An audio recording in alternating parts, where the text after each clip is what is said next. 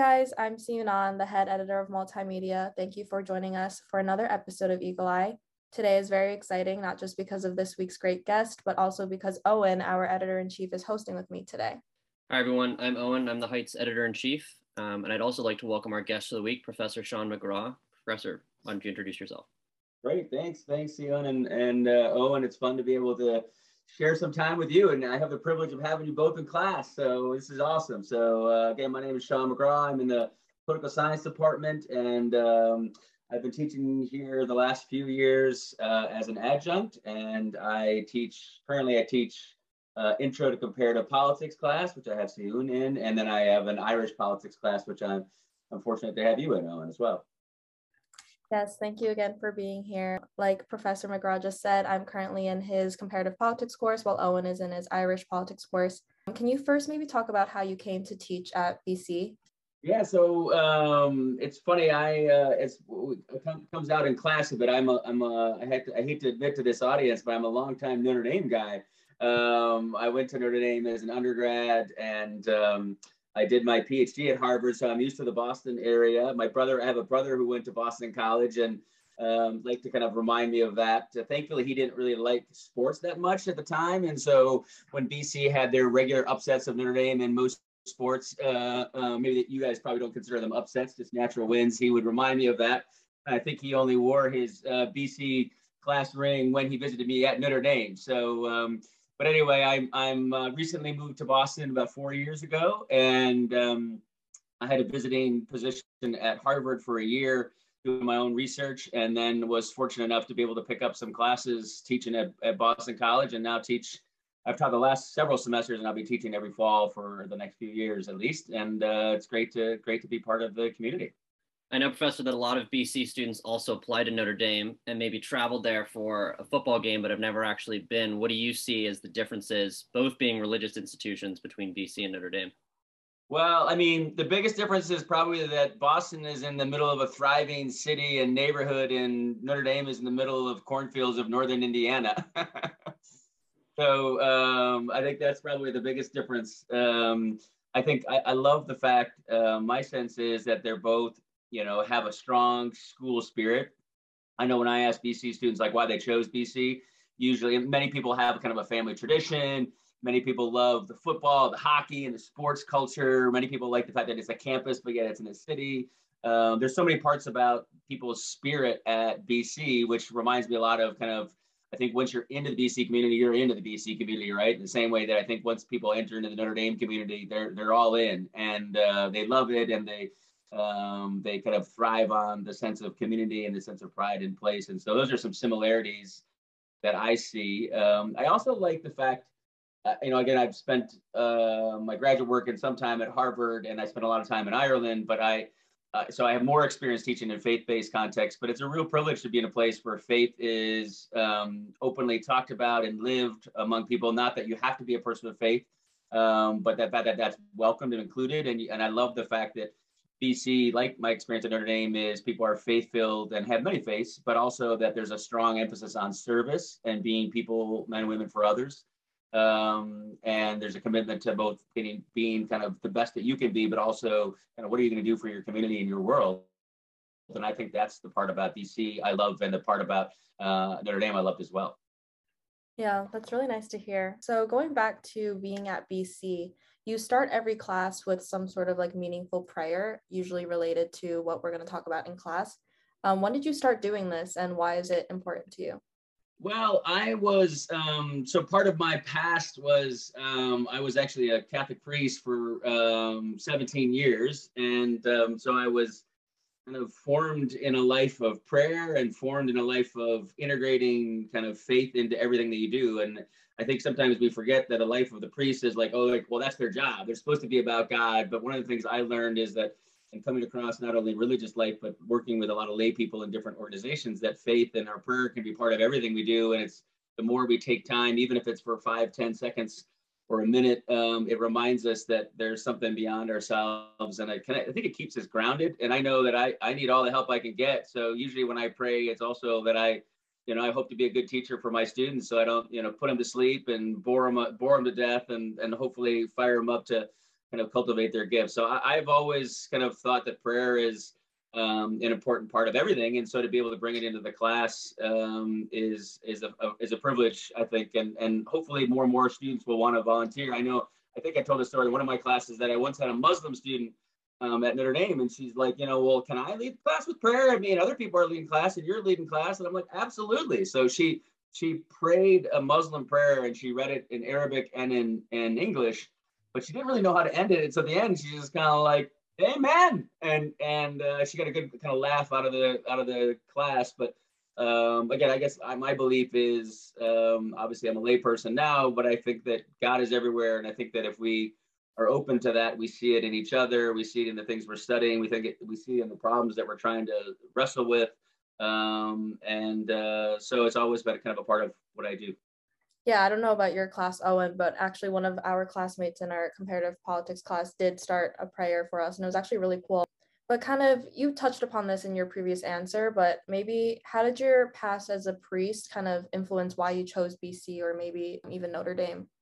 Yeah, I think when I was a priest, I was part of a religious community that was very involved with leading the University of Notre Dame, and so it was kind of a natural there. Obviously here with the Jesuit community, great kind of role models in faith and kind of people who inspire us to, I mean, again, the whole Jesuit experience is not only becoming a person for others, but really rooting your life in kind of discerning where the Spirit and where God's presence in your life. And so to kind of be able to be at a place like BC has been, is great. In terms of teaching, I think it's funny. I think that if you look at the life of the gospel, you look at the life of Jesus, he was a teacher always, and he was a teacher because he taught with authority. So whatever he said, he did.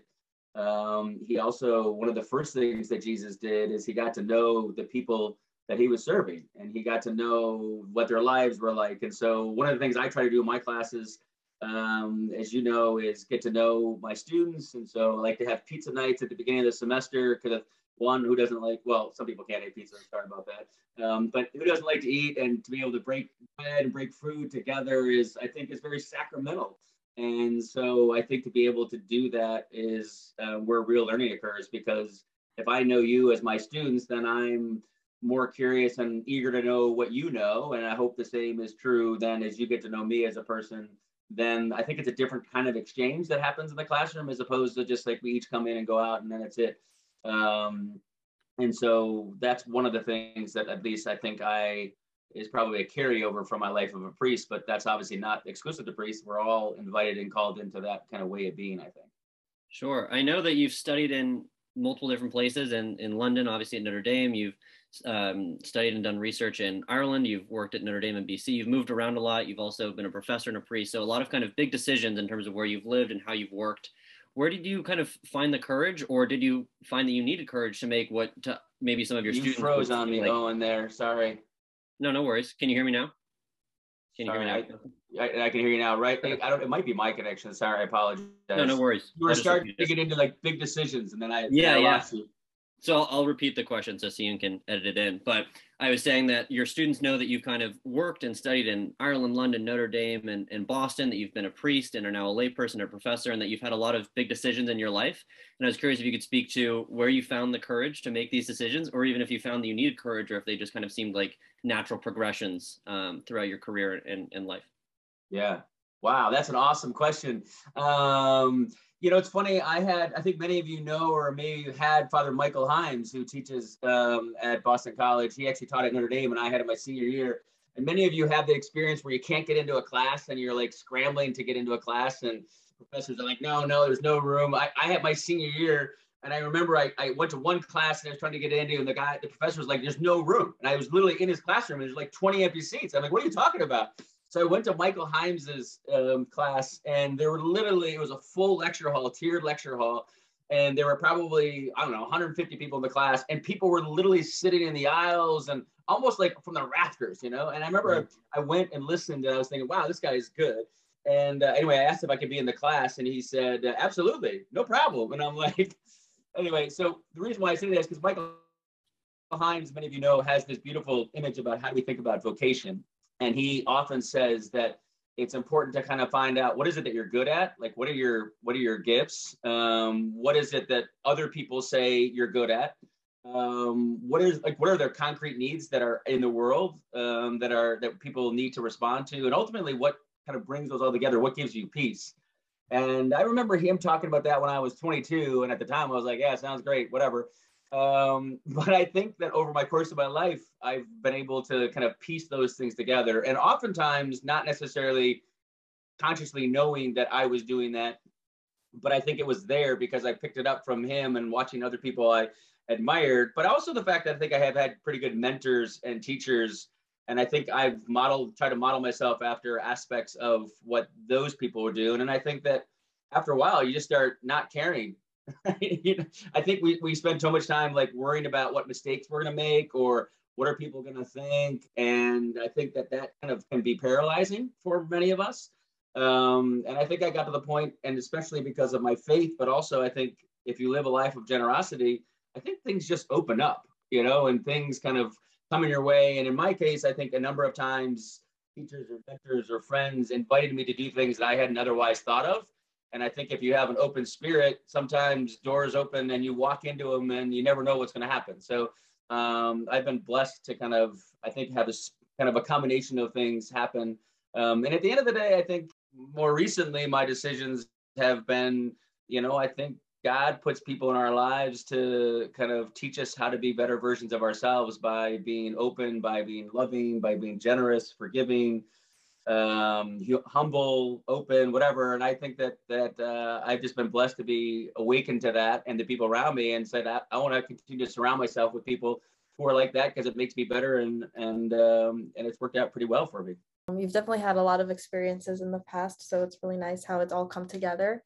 So you obtained your master's at Harvard, like you touched upon before, where political scientist Robert Putnam was/is still your mentor. Mr. Putnam, I've come to understand in several of my classes, is greatly respected for his theories, especially for his work in Bowling Alone. He was also referred to in my American politics class as well, which is another phenomenal class here at BC. I'm curious about your experience as his mentee. Like, maybe could you talk about what that was like and how he even became your mentor? Yeah, I mean, I was Bob Putnam, Robert Putnam is a legend. And I was just fortunate enough, my first year in grad school, my PhD program, to take his class on social capital, which is largely rooted in his work from Bowling Alone. And I loved it. And I was like, why don't we have more classes like this or more professors like you? And so I actually did an independent research project my second semester in grad school with him. And then he could tell I was hungry and eager. And so he's like, hey, I have a couple of research projects going on. Are you interested? And one of them happened to be on this book, American Grace, which he and David Campbell, who teaches at Notre Dame and was one of his students when he was at Harvard as a PhD student, wrote this really interesting book on why is it that in public life in the United States that people who are more religious do lots of other things.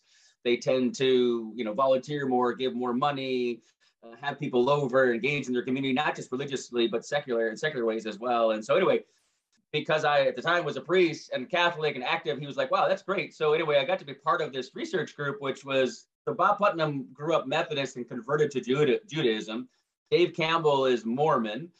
And then their primary person who was working with them, it was Quaker. And then all of a sudden he had a research group of about 10 people, all from different faith backgrounds and some of no faith background. And because he's a social capital guy and believer that there's a value in the network of relationships, not just bonding like people who are like you, but bridging people who are different from you, he does that in his teams. And so he literally had a research team, and we met probably every couple of weeks and spent a lot of time kind of doing, you know, for example, as a grad student, you'd go, okay, I want to learn everything about this topic. So you would go and spend a couple of months researching everything in a particular area. You'd write a 50, 60-page paper, share it with a group. They'd beat it up. You'd learn from them. You revise it, but then you'd also kind of be part of all kinds of other conversations. So I think the thing that I loved about Putnam was that he talks about social capital. He talks about building relationships, the value relationships, but he embodies that as a teacher, as a researcher. His work is both deeply analytical, but also he's really creative. Like, he finds really, if once you get into kind of social science, you like saying you're interviewing people. One of the things that one other professor once told me is, remember when you go and interview people, everyone's going to lie. So I feel bad. Here I am, you're interviewing me. You're like, I'm hoping you're not lying. But when you ask people about their personal lives in terms of normal surveys, so one of the things Putnam was really good at was coming up with creative, indirect ways to get a better sense of your real behavior, because we always want to sound better than we are, right? That's kind of a natural thing. Like, social media has helped us to do that, like on steroids, right? And so, but his, if you ask indirect questions, you can in some ways add up the compilation of all those answers and come up with a kind of a fuller picture of people's real behavior and then learn from that. So anyway, I can go on and on about Putnam and his work, but I think that, again, he continues to just churn out really interesting books that matter for the world and society. And to be able to be a young graduate student and then a continued kind of colleague of his has been a real privilege for me. Sure. Yeah. Speaking of books, you've written two of your own on Irish and European politics, how parties win and one-party dominance. Talk a little bit about kind of what influenced your passion for Irish politics and how you become an author of two books. I kind of fell into it. I studied in London as an undergrad, and I watched Margaret Thatcher resign on live television, and I was fascinated by that. But I wrote my senior thesis on Margaret Thatcher, and then I went back to London School of Economics after graduating from college, and then I realized very quickly that I was kind of sick of British politics, and fell in love with Italian politics. But I didn't speak Italian when it came time for my thesis, and I was so interested, like, how could you have a government that collapses every 6 months and we call it a stable democracy? But I was really afraid of the whole language barrier, and then I was like, wait a second, the Irish speak English, and I'm an Irishman, so I kind of backed into it. So I wrote my thesis for London School of Economics back in 1993. I know I'm dating myself, before you were all born, on Irish politics. And then I kind of fell in love with it because it brought me to Ireland, and I started to realize my family, I'm fourth and fifth generation. I know, Owen, your parents are from Ireland. My relatives go so far back that I never knew any of them because they all immigrated and no one was still left there. But I ended up going back again, and I happened to be going back to Ireland at a time when everything was changing. So Ireland was poor, and then it became wealthy. There was violence, then became peaceful. It was a place of, people emigrated, and now you had immigrants. You had the church, once dominant, that had collapsed. And so, like, all these really interesting social phenomena and political phenomena and economic phenomena were happening all at once. And I just happened to be kind of living through those and kind of decided to write about them. And so I've been able to write one book on my own, one edited volume, and then I just finished the third one on Irish kind of politics of education reform, which is a lot of fun too. And Owen knows from my Irish politics class, Ireland is so damn small. It's literally the geographic size of the state of Indiana, and it's only 4.5 million people. So, like, all of a sudden, before you know it, like, if you spend any time there, it's like 1.5 degrees of separation. I mean, I was literally a grad student. I met a top civil servant my second day there, and he had me lined up to meet like 10 government ministers the next day. And I'm like, wait a second, I have no idea what I would ask them. But they're very open to talking and sharing life. And so kind of fell in love with it and have pursued it. And it's been a great passion of mine.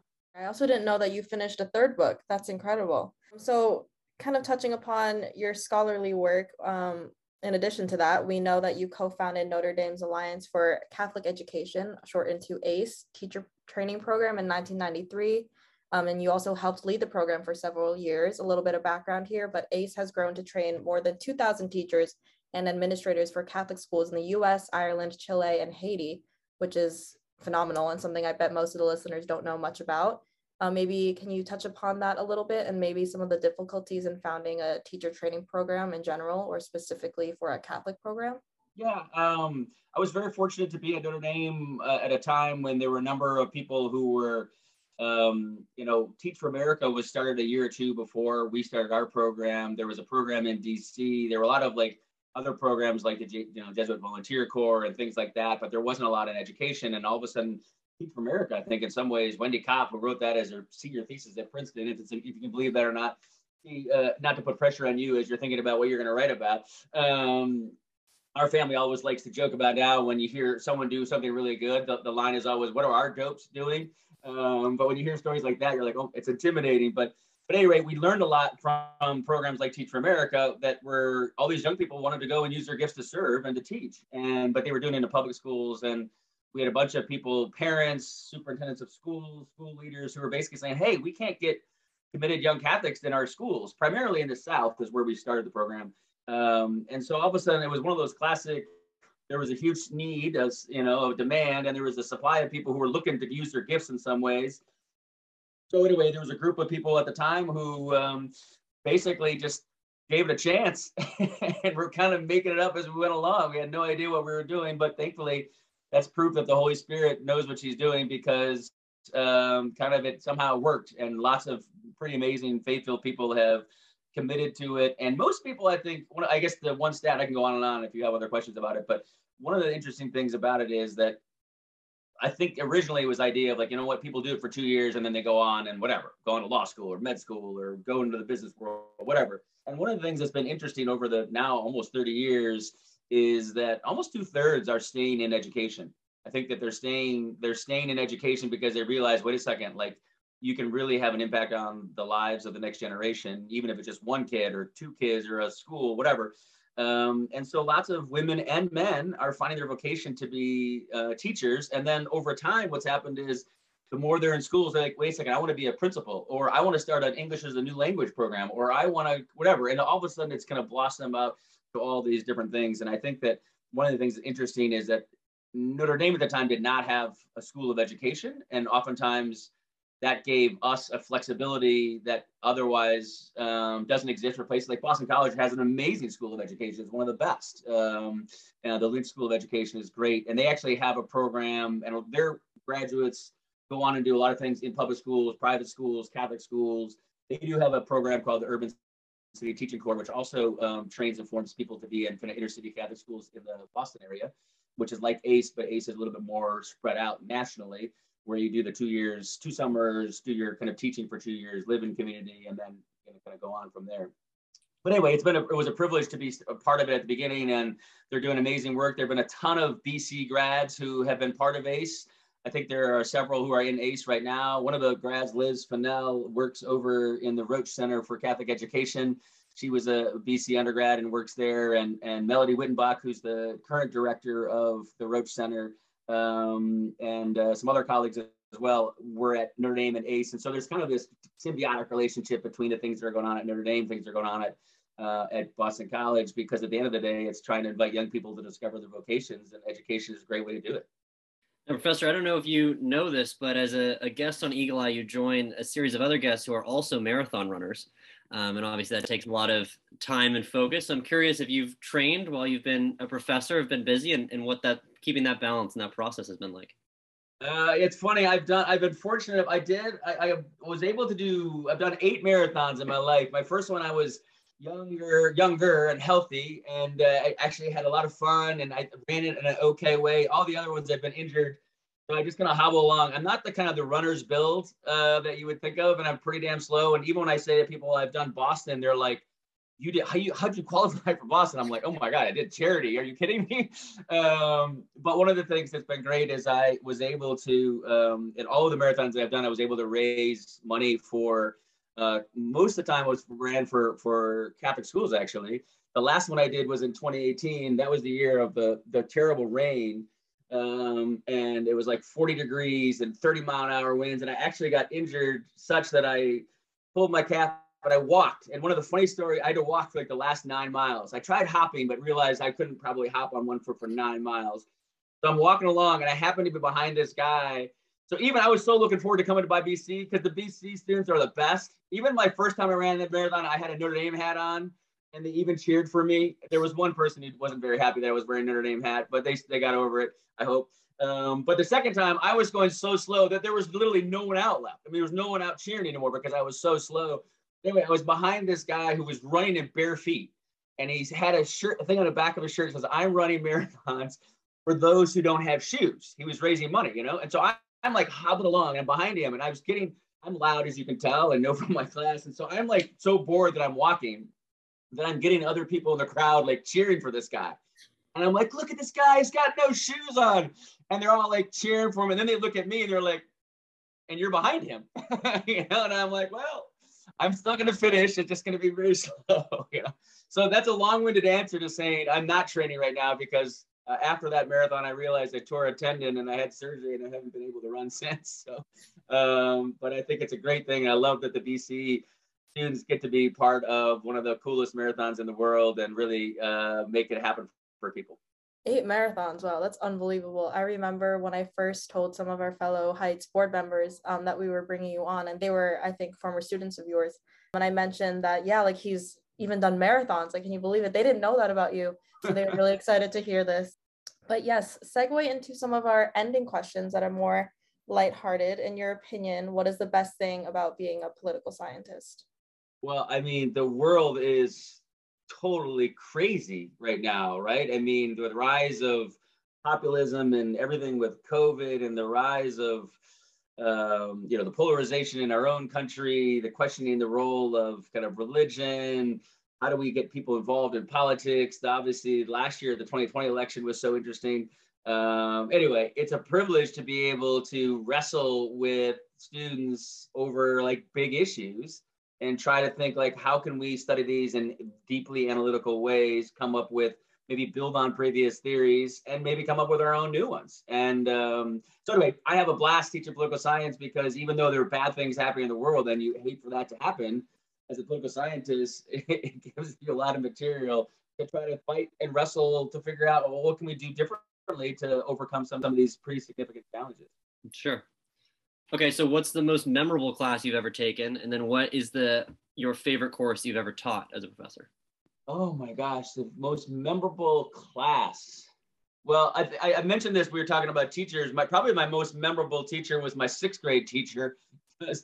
I grew up in rural Minnesota, and she was a Green Bay Packers fan, and she like put Packers paraphernalia all over the room. And I'm like, what, are you kidding me? So like, all these young 6th graders were totally ticked off at Mrs. Brule, who was our teacher, but I realized it was a great tactic to kind of wrestle the students and get us all fired up. And so I obviously don't put Notre Dame things up in my classroom, but I do remember last year when Notre Dame played Boston College in football, I gave my students an opportunity to guess the right score and winner, and they get a free quiz.